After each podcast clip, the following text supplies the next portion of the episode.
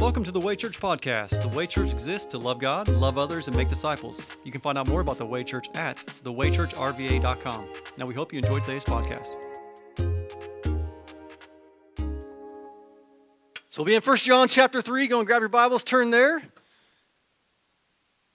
if you're taking notes for our note takers, you can title this sermon Facts Shape Feelings. Facts shape feelings. Again, 1 John chapter 3, we're going to be looking at verses 1 through 10. So again, you're going to have to listen quick this morning, right? Got a lot of ground to cover. It's going to be all good. You guys ready? You're not ready? Need Austin to come back up here. Austin, we need you back up here. 1 John chapter 3, verse 1 says this. See what great love the Father has given us, that we should be called God's children, and we are. The reason the world does not know us is that didn't know him. Dear friends, we are God's children now, and what we will be has not yet been revealed. We know that when he appears, we will be like him because we will see him as he is. And that's what we just sung. Jesus will return, and we will be resurrected.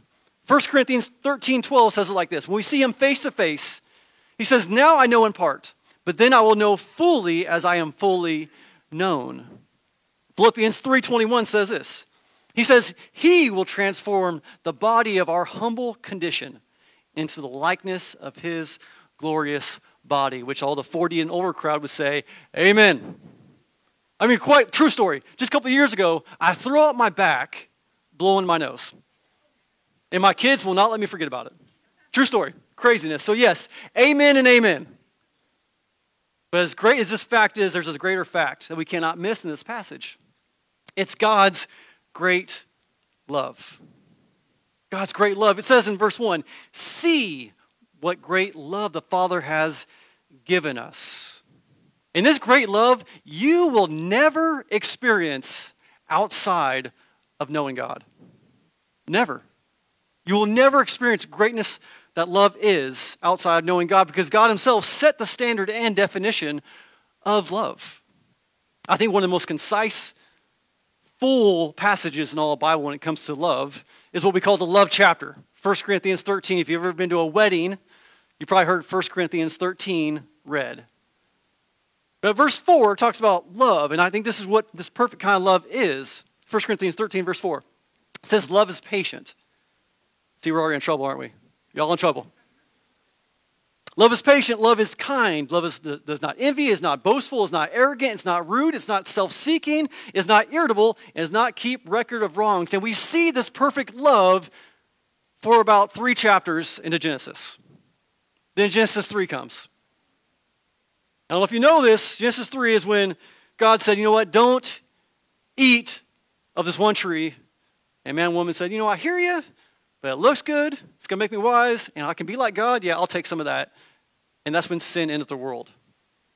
And that's what we, the benefits we see of everything we happen around us right now brokenness from one sin. But what I want us to see is that God came to them after they sinned, rebelled against the Lord, and said, Did you eat from the tree?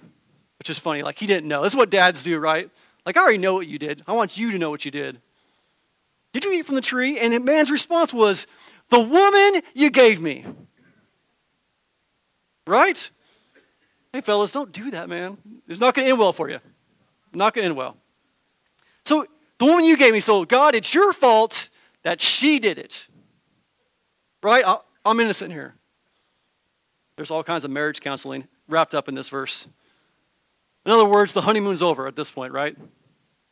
But in this one statement, this one heart posture, we see a boastful, arrogant, rude, self seeking statement of record keeping of wife's wrongs that was not patient. There goes 1 Corinthians 13, 4 through 5 out the window.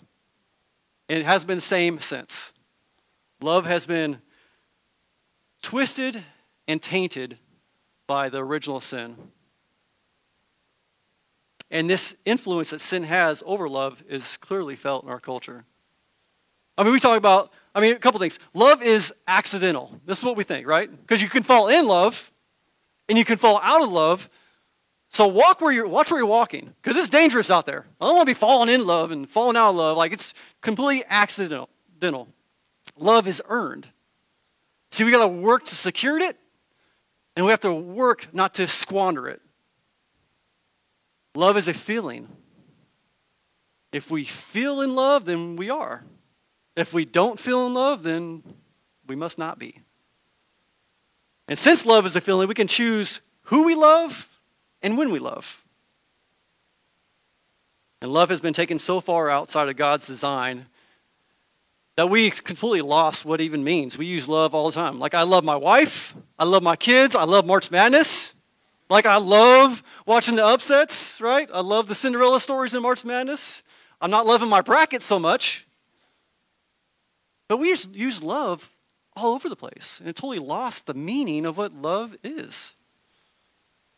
And so he sees, says here in verse 1 see King James for you KJV folks. Behold, I like that. I need to use that more. Behold this great love, this kind of love, because it's so different than what we see around us. So notice what you see, but now see what love is. This great love God has given. The NIV says lavished. I like that too. Maybe I'll make my own Bible. No, I'm just kidding. Don't do that. Don't do that. Lavished on us. I don't know how many things you lavish. My my kids, when they make a craft, they lavish just all kinds of stickers and glitters. Like more is always better. I'm thinking about my own plate at Thanksgiving. You know, I get some turkey, mashed potatoes. I pass by the green beans. Who wants that? More macaroni and cheese. And then comes the gravy, right? And boy, I lavish that gravy on that plate. Lavish. It's overflowing. It's a big mess. I'll say, I'll take the gravy boat. You guys can do what you want. Lavish it.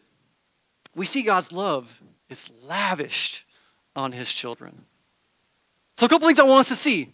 Number one, God's great love is given. It's given, meaning you cannot earn it or work for it. It's without conditions. God's love is given. Number two, God's great love is graciously given. So God's great love is given, number one. Number two, God's love is graciously given. And so grace really means you're getting what you don't deserve.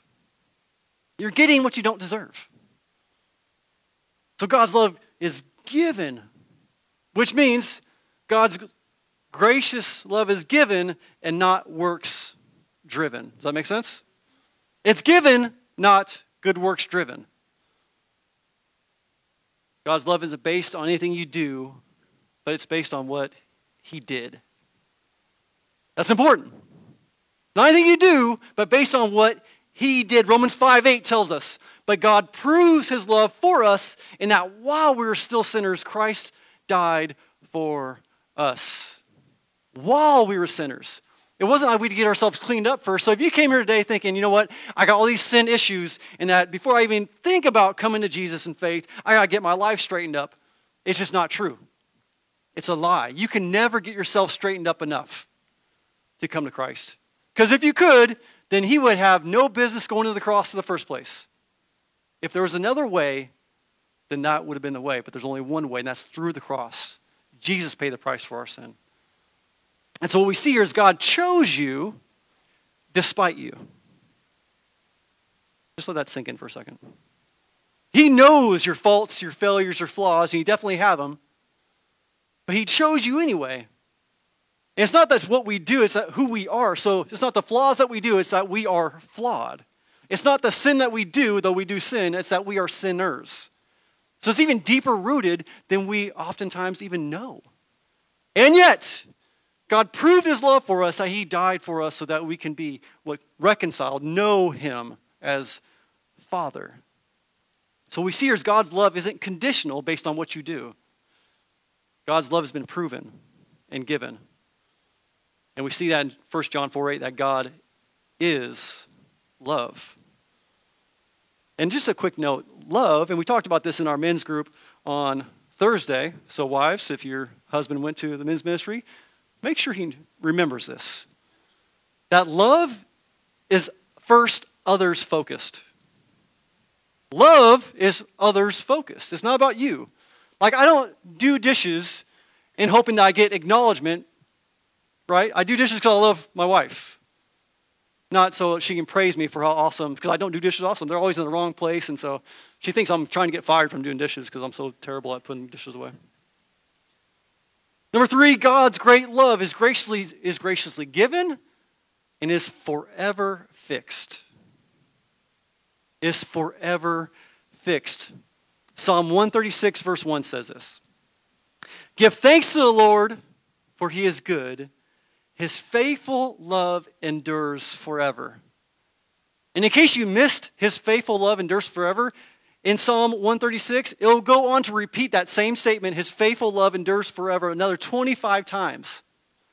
It's almost like God wants us to know something. Have You ever thought about that? It's almost like he's trying to tell us something. His faithful love endures until you mess up until you kick the cat. That's debatable. His faithful love endures forever. Forever. I think we forget that. Number four, God's great love is graciously given, and his love is fatherly. And this is important. His love is fatherly. In high school, you know, I wasn't the best I wasn't the brightest student, but I loved the teacher that would often repeat the point that was going to be tested on. You know what I'm saying? Like, I would key in, okay, she said that 15 times, I better remember that thing. So I'd get 20% on my test, but I remember the one thing, right? What we see here is that John repeats that we are God's children three times in two passages. Do you see that? In verse 1, he says, that we should be called God's children, number one. And we are, number two. And in verse 2, dear friends, we are God's children now, number three. It's almost like God is trying to tell us something. We are God's children. That absolutely changes everything. And so, just a quick point of clarification the culture will tell us that we're all God's children. That's not true. It's not true. It's true that every single person was created in the image of God, and their worth and value is rooted in who God created them as. But we're not all God's children. Remember, this letter was written to a group of Christians. In John chapter 1, verse 12, it says, But to all who did receive him, him being Jesus, he gave them right to be children of God, to those who believe in his name. So becoming God's children only comes through receiving by believing in Jesus Christ. Faith alone in Christ alone by God's grace alone. This is how you become a child of God. And this is the good news of the gospel. But to understand the good news, you have to know the bad news, right? So the good news is that we're all created in God's image, but the bad news is we sin and we are sinners. And our sin has separated us forever from God because we're stuck. We can't do enough good works to do it. And you're all some good people, but you're not that good, I'm telling you.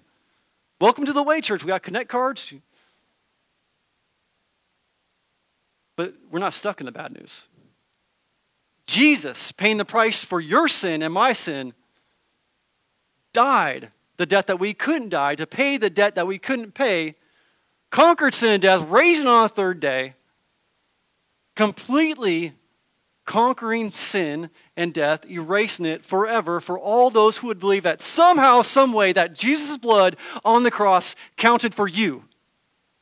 You're saved by grace, God's grace, through faith that Jesus did what he said he did, and his blood was sufficient to cleanse you, purify you from your sin. This is the good news of the gospel. Again, and in all that, did you hear that you did anything? No. God did it all. And this is so incredibly important.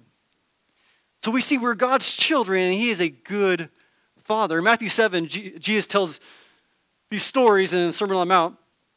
He says, You know, if you being evil, not a very seeker sensitive message, if you being evil know how to give good gifts as a father, how much more does your Father in heaven give good gifts to those who ask Him? Because He's a good Father. So important here is that you may have an amazing father. Maybe. But don't look to your dad as the standard of who God is as a father. Because even as good as your dad might be, he'll fall well far short of God's goodness as a good father. You know, as a child, though my parents were flawed, they were good parents. And I knew they loved me because they always told me that when I grow up, they hoped I would have kids just like me. I'm pretty sure it was a compliment. And I did. And they're laughing. But as a father, I've experienced God's love in a totally new way. You see, I, when we had our first kid, when we found out we were pregnant with Kylie, it was amazing that at that first ultrasound, I knew already that in about, you know, 14 to 18 years from that moment, I'd be punching young kids in the face. I just knew that would happen. Like automatically, my heart was for this baby that I don't even know yet. And then the day come when we're having our first child. And I don't know what you've heard about the beauty of the birthing process, but it's a lie. It is a mess. There's weeping and gnashing of teeth. It is something. And then a baby comes out looking hairy, red like a little monkey. Like it is. Oh, I, what are you going to do with this? She didn't say like that, in case you were wondering. But as I saw the baby, as ugly as she was, I never felt love like that in all my life. You know, then they take her, wipe her off, and at that time they put her in a little french fry oven thing, you know, with a light heat lamp on it. And when she held my finger for the first time, I knew that I would die for this baby. And I would make other die, others die for her as well. I knew it. And what did she do? She did nothing. She was just who she was. She was my child. And we see the Father's love in this. The Father's love is inexhaustible, unending, unchanging, and unconditional. And this is important because when we had our second kid, in the back of my mind, I wondered if I could love my second child as much as my first. And when that little big head kid came out looking like an alien, I thought, man, I'm glad he grew into his head. I thought he may just have a hard time walking the rest of his life, being all out of balance. He did. He grew his head. But when that baby appeared, I knew that exact same feeling, that exact same amount of love, that unconditional, unending, I will never stop loving this kid with all of who I am forever and ever and ever. As you know, we have six kids, and that feeling has never ended. It's always been the same, the same level of fatherly love. I think it's such a great picture of how the Father loves us. And so, at the moment you become, become a child of God, God lavishes his love over us. And this radically shapes how we live right now. This goes back to facts shape feelings. That you are a child of God, you are love. So, facts shape feelings. So, for example, if I heard my wife left me, some of you be like, yeah, you, you know, outkicked your coverage anyway. You know, you married up, so I could see that. Well, shame on you if you thought that. But I would be devastated, right? Until they're like, no, yeah, she left to go to the grocery store. Like, yeah, she left. Okay, at that point, my, the facts would then shape my feelings, right? I'm not devastated. I'm thankful because I don't have to go to the grocery store. Thank you. It's awesome. And we're going to have food. That's a good thing.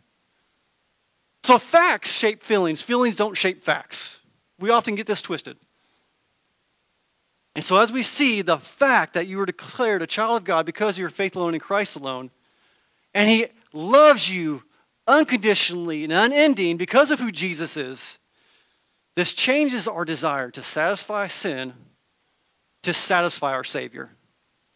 And this is a focus to the rest of these verses that we're going to look at. We have to know this right to understand the next eight verses. Because we talk about our sin. But knowing that why we do what we do comes from knowing who we are in Christ. And verse 3 says this and everyone who has this hope in him purifies himself just as he is pure. Everyone who commits sin practices lawlessness, and sin is lawlessness. You know that he was revealed so that he may take away sins, and there is no sin in him. Everyone who remains in him does not sin. Everyone who sins has not seen him or know him. All right, real quick. There's a whole bunch of things that we got to address here. First, how do you define hope? How do you define hope? I know how my kids define hope. You know, my four year old's already asking for things for his birthday, hoping that he'll get them. He doesn't know time. His birthday's like four months away, but right now he's like, hey, can I have envelopes? He likes envelopes. I'm like, well, yeah, I could probably go to the dollar store and pick you up some envelopes, but but he's hoping for his birthday to get these things. Like, oh, if I can only have these things, I hope I get them. That's not what biblical hope is. Biblical hope is a guarantee, a confident expectation, right? And so, based on Jesus will return, we will be raised again, also knowing that we are God's child moves us in what we see here. Again, facts shape feelings. So, when it comes to our pursuit of purity, the severity of sin, and the lawlessness that sin is, in verse 5, we see, we see that Jesus might take away sins. It's interesting the word might. His sin was spilt for everyone and enough to satisfy everyone's sin, but it's only effective if you believe. That's key. So maybe, that's based on your faith, maybe remove your sins. It can for sure, but will it? And what we see through the Bible is that sin is an incurable type of cancer. Contracted from conception, which we're all carriers of. Romans 5 6 tells us, For that while we're still helpless, at the right time, Christ died for the ungodly. This is crucial. That when Jesus died on the cross for you and for me, he said, It is finished. Tetelestai means paid in full. It used to be stamped on receipts. When you owed a debt and you paid it, they would stamp to stamp tetelestai on it, paid in full. It is finished. That means when Jesus died on the cross, he satisfied the sin debt that you owed because you and I could not. It is finished. To which 2 Corinthians 9:15 tells us, "Thanks be to God for this indescribable gift." Have you ever gotten an indescribable gift? Fairly recently, I, our truck had broken down, and the uh, took it for to the dealer, or not the dealer, the mechanic. After quite some time of YouTubing how to fix this thing, because I'm a YouTube mechanic, I don't know how to do a thing, but if it has on YouTube, I can follow some instructions, and I'm cheap, so there's that. But finally, we couldn't figure it out, so we had to take it to the mechanic. And then we got the bill in, and it was astronomical. So we're like, what do we do? I had a friend, unsolicited, on their own, went and paid the bill in full. Because it was a lot. I just don't know what we were going to do. And that moment, that gift was indescribable. When I saw the gift, I just had this strong desire to show this individual how much I appreciated him. I had a strong desire to show how much it meant to me. But in a way, I, I couldn't. I mean, a simple thank you just fell, felt like it fell far, far short. But it changes my desire. You know what I didn't do when this person fixed my truck or paid for my truck to get fixed? You know what, uh, what I didn't do? I did not go to him and punch him in the face. I didn't. Is that hard to, hard to believe? But isn't that what we do sometimes with sin? Like we had Jesus, I know you paid for my, my sins. Yeah, I know you died. I read it.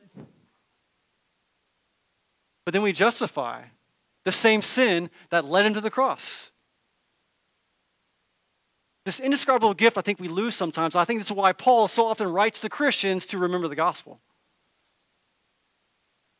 So, how much more are we thankful for the Father's love given to us through Jesus, who paid the price for our sin so that we could both live with him and reign with him. Titus 2 chapter verse 14 says like this. He, being Jesus, gave himself for us to redeem us from all lawlessness and to cleanse us for a people for his own possession, eager to do good works. So he redeemed us, bought us back, cleansed us, purified us now we're eager to do good works because of what he did, the good work that he did. This is working from faith, not working for faith. Make sense? It propels us. And the facts that Jesus' forgiveness shapes our feelings towards our sinfulness. And we see here three seemingly difficult verses. One we just read in verse 6 Everyone who remains in him does not sin. In verse 8, we see the one who commits sin is of the devil. And then in verse 9, everyone who has been born of God does not sin.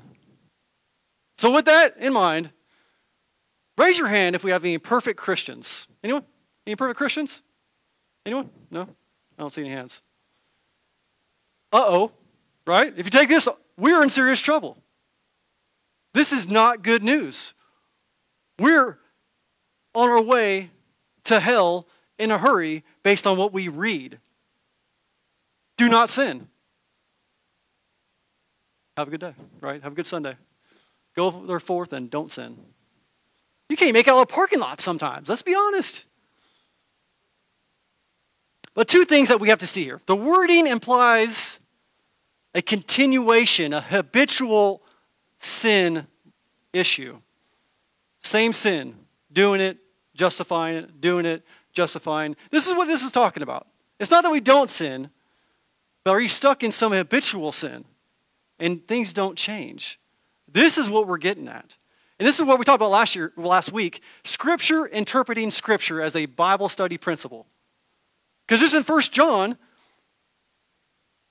chapter 1, it says in verse 8, if we say we have no sin, we are deceiving ourselves. Well, he's not going to contradict himself. And then the entirety of Scripture would say otherwise. I mean, the Apostle Paul, I'm pretty sure, was a Christian. Going out on a limb, I'm pretty sure he was following Christ. In Romans, Romans 7, he just is saying, I, I don't understand why I do what I do. I do the things I don't want to do, yet the things I want to do, I do. He's talking about the spiritual warfare tension, battling himself versus battling the Holy Spirit that's in him. But in Romans 8 1, thanks be to Jesus Christ, for there's no condemnation for those who are in Christ Jesus. In 1 Timothy 1, the same Apostle Paul says that Christ Jesus came into the world to save sinners, and I am the worst of them. So it's not that we don't sin, but are you okay with the sin you're in? See, we, John's not saying that we don't or we won't sin. But if you're God's child, you hate, hate the sin when you find yourself in it.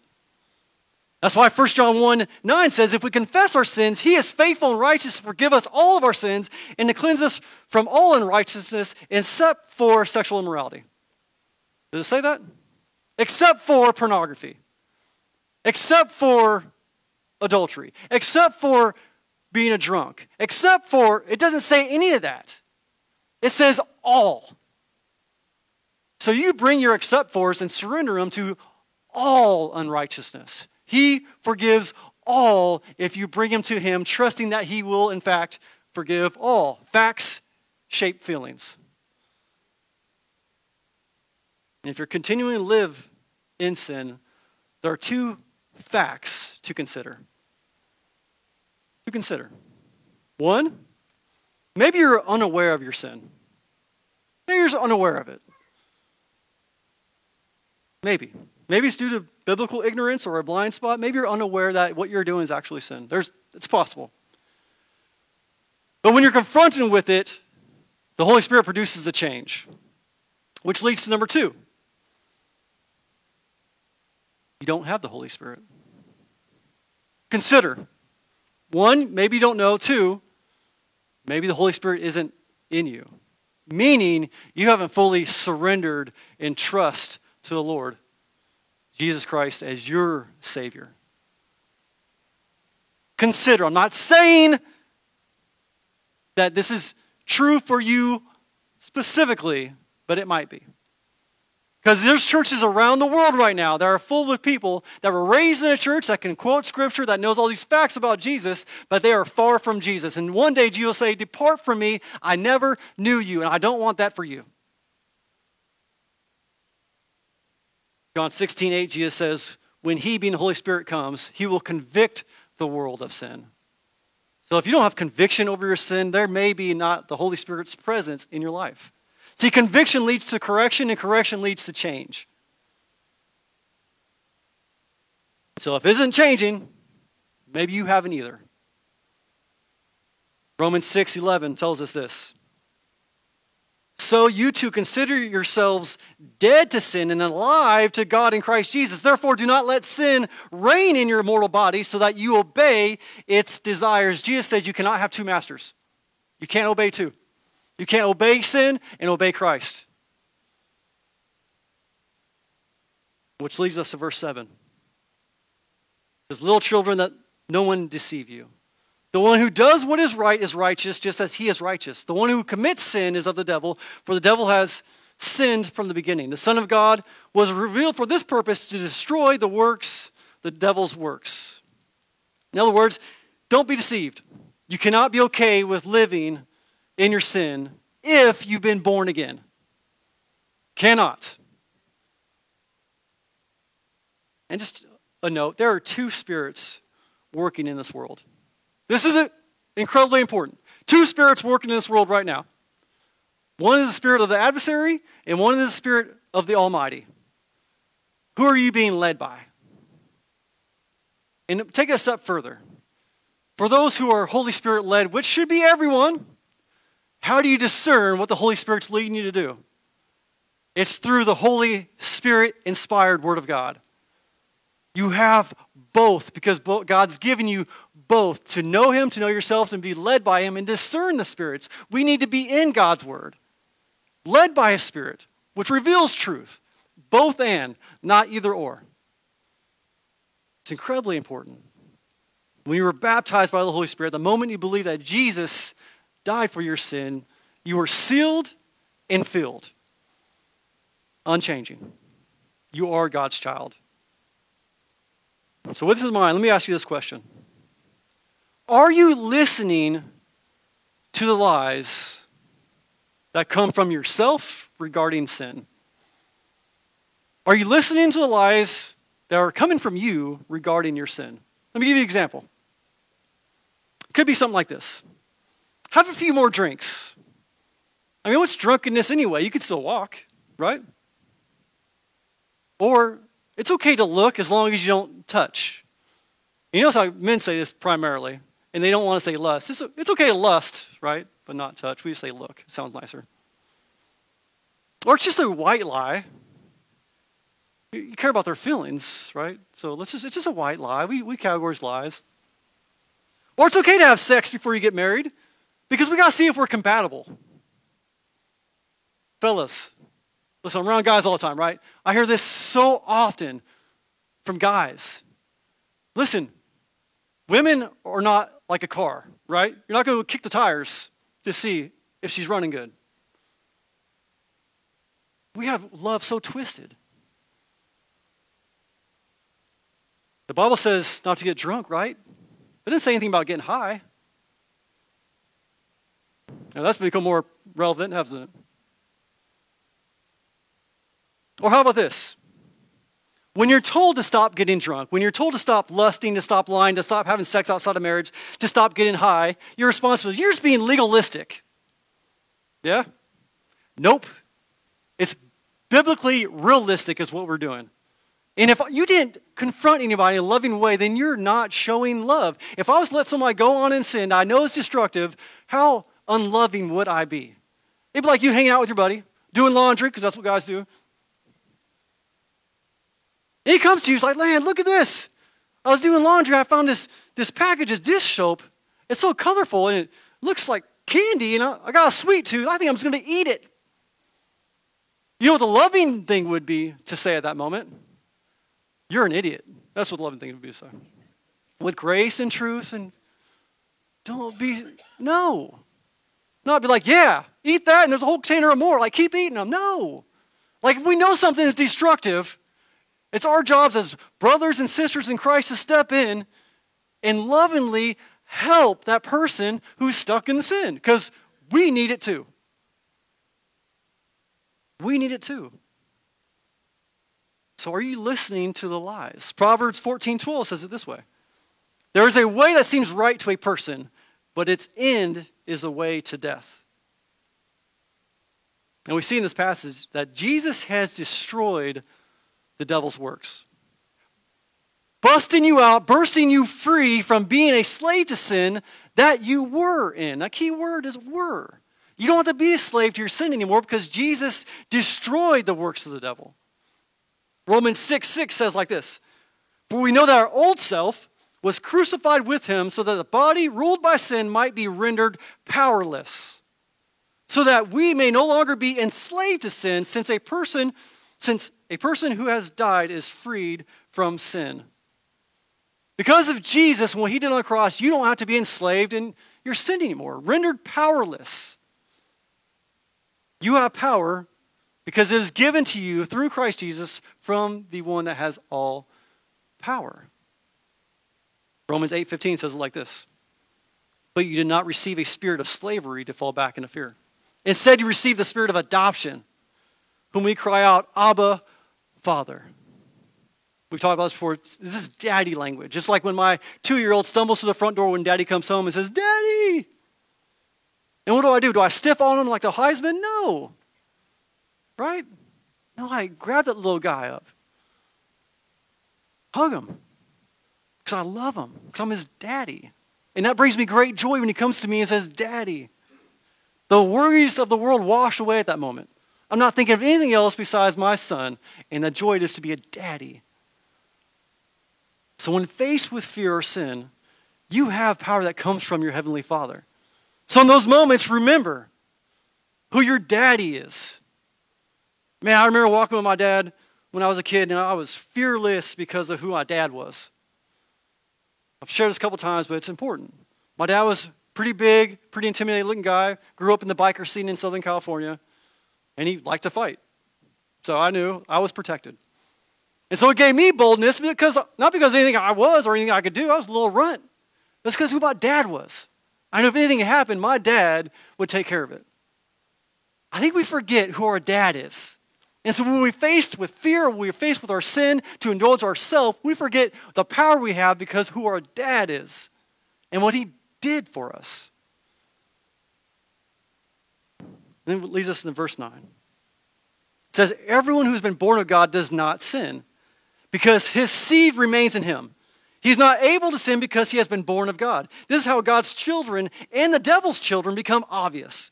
Whoever does not do what is right is not of God, especially the one who does not love his brother or sister. All right, we see the seed language here. So, let's real quick, let's talk birds and the bees real quick. So I'm sure you may have questions. So there's a guy and a girl, and they love each other. And they, y'all, y'all following? So seed language. Do I need to go any further? I don't think so. It gets uncomfortable for anybody. But who are you born of? Romans 5:17 says this: If by one man's trespass death reigned through that one man, how much more will those who receive the overflow of grace and the gift of the righteous reign in life through the one man, Jesus Christ? What it's saying here is by Adam, death entered the world and all became sinners. Through Christ, you're born again and declared righteous because of who Christ is, not because of who you are. Because what Christ did, not because of what you've done. You have been born again, made new, made in a new, new life, created a new person. This is not redoing you. This is tearing down who you were and completely a new construction. You are now new. There's no condemnation, which is a building term for those who are in Christ Jesus. You have been made brand new, born again, new seed. That's who we are in Christ Jesus. And to take that step further, and this is where the gospel can sometimes sound like heresy. You ready for this? You cannot out sin God's grace. You cannot. You cannot clean yourself up enough to earn God's grace, and you cannot out sin God's grace. This is so incredibly important. Because if you came here thinking, whatever people think when they come to a church, I'm not worthy, I'm not good enough, well, none of us are. So welcome. I'm glad you're here. Jesus is the one who is worthy and has made us good enough by faith in him. So it begs the question are you getting your teeth kicked in by sin? You know what I'm saying? Like, just, I can't get out of it. I'm just getting whipped every day by this sin or that sin that I'm in. Let me have, propose two possibilities. Maybe you're trying too hard. What? Maybe you're trying too hard. Maybe it's time for you to give up. Here's what I mean James chapter 4, verse 7 outlines a key strategy to confronting sin. Number one, James 4 7 says, Therefore, submit to God. First step, submit to God. That's what I mean, stop trying, because you're not going to win the battle against the sin you're in. You're just not. But God can. And God will, because He's made it powerless because of His being all powerful. So, this submitting to God is both initial receiving by believing. This is what we talked about earlier, John 1:12. But to all who did receive him, he gave the right to become children of God. To those who believe in his name, who were born, we just talked about again, not of natural descent or of the will of the flesh or the will of man, but of God. Receiving by believing, you're born again by God. God did that. So there's an initial submitting to God. You're submitting to God in faith that I have been a crummy God. I cannot run my life. I keep jacking it up. Lord, I need you. I see that you paid the price for my sin. I see that I cannot be good enough, but I thank you for being good enough on my behalf. Forgive me for my sin. I'm returning to you in faith, knowing that you forgave me. No, I don't fully understand it, but your death on the cross and your blood spilled out counted for me. And I'm made new. That's the initial. And that's between you and the Lord. That's something that God generates in your heart to respond to Him with. But this is submitting to God, there's a continual aspect, and we covered it in 1 John 1 9. That when we sin, because I hate to break it to you, you will. When you sin, you're not okay in the sin you're in, but you're convicted on it and change it. But that changing power comes from Christ. When we do sin, if we confess our sins, He is faithful and righteous to forgive us and to cleanse us from all our sin and unrighteousness. This is what submitting to God looks like. So you take this sin issue that you're just getting your teeth kicked in by and submit to God. God, God I need you. I don't want to do this. I need you. And then when you're tempted again, know that God has given you power over this sin and that every time you do this sin, it was what God paid for in the first place. First place. Every time you do that sin, it should break our hearts because of the great love God's lavished on us. That now we love Him. God first loved us so we can love Him. And because of our love for Him, I hate, I hate, I hate to disappoint Him. I hate to displease Him. I don't do it to try and earn His love. I do things out of the overflow of receiving God's love. It's completely different. This is continually submitting to God. In step two, I love steps. James 4 7 then says, resist the devil, and he will flee from you. Submit to God, resist the devil, and he will flee from you. Sometimes stumbling in sin is a direct result of the attack of the adversary in your life. Sometimes. Sometimes stumbling in sin is a direct result of you being a dummy. Just is. Like we give too much credit to the devil. Sometimes we just do stupid things. If we can justify all kinds of crazy things. Yeah, I know what the Bible says, but I want to do this. Or I know what the Bible says, but that was 2,000 years ago. Right? Heard that one? Jesus says this The devil is a liar. So is sin. Sin is a liar. Sin will never fulfill its promises to you. Its promises that it will make you feel so good or it will be so much better or these things. It will never deliver. And that's why we continue to get stuck in these stupid cycles of sin because it didn't deliver. Maybe it will next time. Maybe it will next time. It gives us these highs, then lows, and then highs because we need it. And it fuels the pursuit that we have. Again, feelings don't shape facts. You may feel good in that sin you're in, but the truth is, it's incredibly damaging in more ways than we will ever know. And sometimes we do find out. The First John 2 tells us there's three ways that we are continually fall into sin lust of the flesh, lust of the eyes, and the pride of one's possessions, or the pride of life. How you doing? How you doing with that? Sin is serious.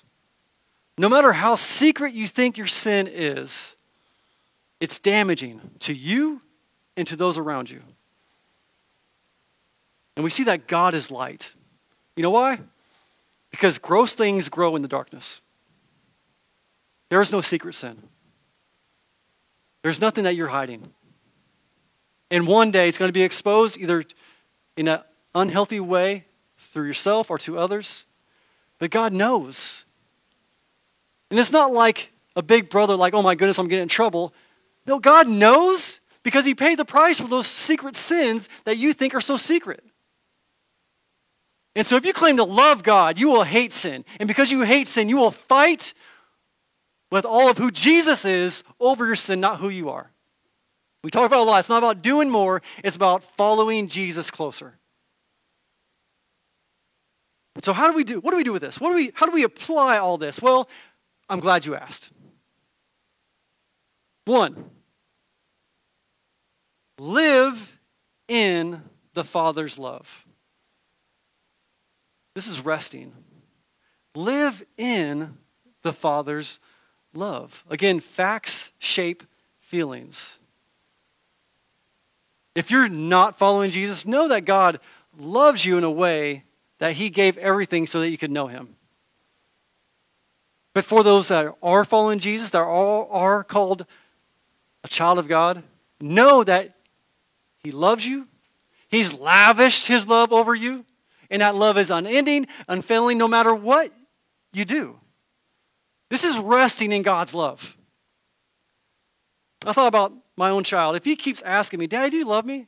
Do you love me? Do you love me? Do you love me? At some point, it's going to break my heart because at some level, my kid doesn't think I love him. Don't let, that's what we do with God sometimes. God, I just don't, do you love me? I, I just don't see how this I'm going through this. I, I feel like you're not with me. Like, do you even love me anymore? I, I just I feel so disconnected. Do you even love me? The Bible says yes. Yes. What you're going through doesn't impact what God's love is for you. We saw this with Peter and Jesus, right? Peter denied Jesus three different times. And then post resurrected Jesus, they had this little fish sandwich breakfast. And Jesus says, Do you love me? Do you love me? Do you love me? And Peter says, Yes, Lord, yes, yes. And it says the third time, Peter was grieved that Jesus asked him a third time. Know the fact that God loves you so much that he proved it through Christ Jesus. So rest, live in the Father's love. And finally, number two, live from the Father's love. Live from the Father's love. We saw it earlier. Romans 8 15 says this For you did not receive a spirit of slavery to fall back into fear. Instead, you received the spirit of adoption, who we cry out, Abba, Father. You cannot earn God's love because it has been freely given to all who would receive it, unconditionally. You don't have to work to remain in God's love because it has been freely given unconditionally. You cannot even sin your way out of God's great, graciously given love for you. God's grace gives freedom from sin, but not freedom to sin. So if you think that, we got twisted. We took a wrong turn somewhere in these last minutes together. See, this is what Paul was combating in Romans chapter 6. When he's talking about so much about God's grace and saved by faith and not of works. Romans 6, verse 1 says, But what should we say then? Should we continue in sin so that grace may multiply? Right? So if God's grace is sufficient for sin and God's grace is shown through forgiveness of sin, shouldn't we sin more so we can just make God's grace multiply? He says, absolutely not. How can we who died to sin live in it? So, you, how can you who died to sin live in it? God's grace is sufficient, but God's love changes how we live and how we view sin and how we fight sin and how we hate the sin we're in because that sin sent Jesus to, your cross, to the cross. So, as we close, let me ask this question Who is your master? Who is your master? Is it the sin that you're suffering in? Is that your master? Or is it the suffering Savior who paid the price for your sin so that you could be freed from sin and begin to live the true life that He has given. Who's your master? Facts shape our feelings, not feelings shape our facts. It's incredibly important. The fact is that Jesus paid the price for all of your sin, past, present, and future so that you can surrender, die to your sin, die to the old way of life, knowing that true life is found in Christ alone, and He gives it. He makes you new. And now you can fight against your sin because of the power that He gives you. You don't have to get getting your teeth kicked in. Let God generate that hatred. And every time you see that sin you're tempted with, resist. Submit to God. Resist the devil, because that's what that sin is. It's a scheme of the devil. Resist it, and it will flee from you. Is it going to be easy? No, it's not easy. Because what the Bible calls our flesh is that our human desires, we want those things that we want. But God says, don't. They're damaging, they're dangerous, they're destructive. Trust me. And so that's what I'm going to ask you right now. I'm going to ask Austin or Harsha to come back up, and we're going to sing a, a worship song. And, but here's what we're going to do we're going to respond. And what's that look like to you? Right now, the Holy Spirit's prompting you in some way. Respond to what God's doing inside of you. Maybe for the first time, you see that God is so amazing and so loving and so gracious that despite your sin, despite what you've done, despite where you've been, God has paid the price for your sin in Christ Jesus so that through faith that his death on that cross for your sin paid the debt that we couldn't pay, satisfied God's wrath that was coming for us, that was poured out on Jesus. And because of our faith, what he did, as he was resurrected on the third day, so too we are resurrected into a new way of life, and one day we'll be resurrected permanently in our new bodies forever in a complete change of life. So maybe for you, you need to finally say, God, I, I've fallen so short. I need you. I see my sin. Forgive me for my sin. I need and desire for my true life to begin in you because you paid the price for my sin. I trust in you. You can do that right where we're sitting right now. You just cry out to God. We'll have a prayer team to the side. We love to pray for you, pray with you. But right now, you respond to what the Lord's doing in your life. If you're coming to Him for the first, the first time, that initial faith, becoming a child of God, do that now. But maybe God's showing you some sin that's in your life. When you look at the standard of love, maybe you've fallen short. Let this correction be an encouragement because God is continuing to mold you and shape you in His image because He's a good Father and He cares so passionately for you. So respond to what God's doing. And so we're going to sing, I'm going to pray. But as we respond, you respond. It may be you just continue to sit there and pray. Maybe you grab some folks around you and, and pray. Maybe you come over and pray with us. We'll have a team over here. We'd love to pray with you pray for you walk alongside you. Or maybe you do stand and worship because God's so worthy of all our worship. You respond to what God's doing. Let me pray for us. Father, we thank you for bringing us here this morning. We thank you as we reflect on how good you are and your amazing love that you've lavished on your children. Lord, we thank you. We thank you as we see your love and your goodness, and we see how we are not. We have issues, we have faults, we have failures, but you have extended G- forgiveness in Christ Jesus to all who would believe and receive.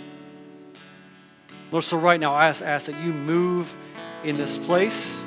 You fill this place with your presence. You fill us with your spirit. Remind us of the fact that you are a good Father and that you are present and that you're forgiving and gracious and kind and loving and compassionate. And let that fact shape our feelings to come to you in full surrender and confess you as Lord of our life, of all things, all the time. And surrender those vices, those traps that we continue to fall into. Because we need your power, because we are powerless. But through you, we are made powerful because of Christ Jesus. Lord, stir in our hearts, move us now, and lead us to respond to what you are doing right now. And Father, we pray this in the name that is above every other name, the only name that saves. That is the name of Jesus. Amen.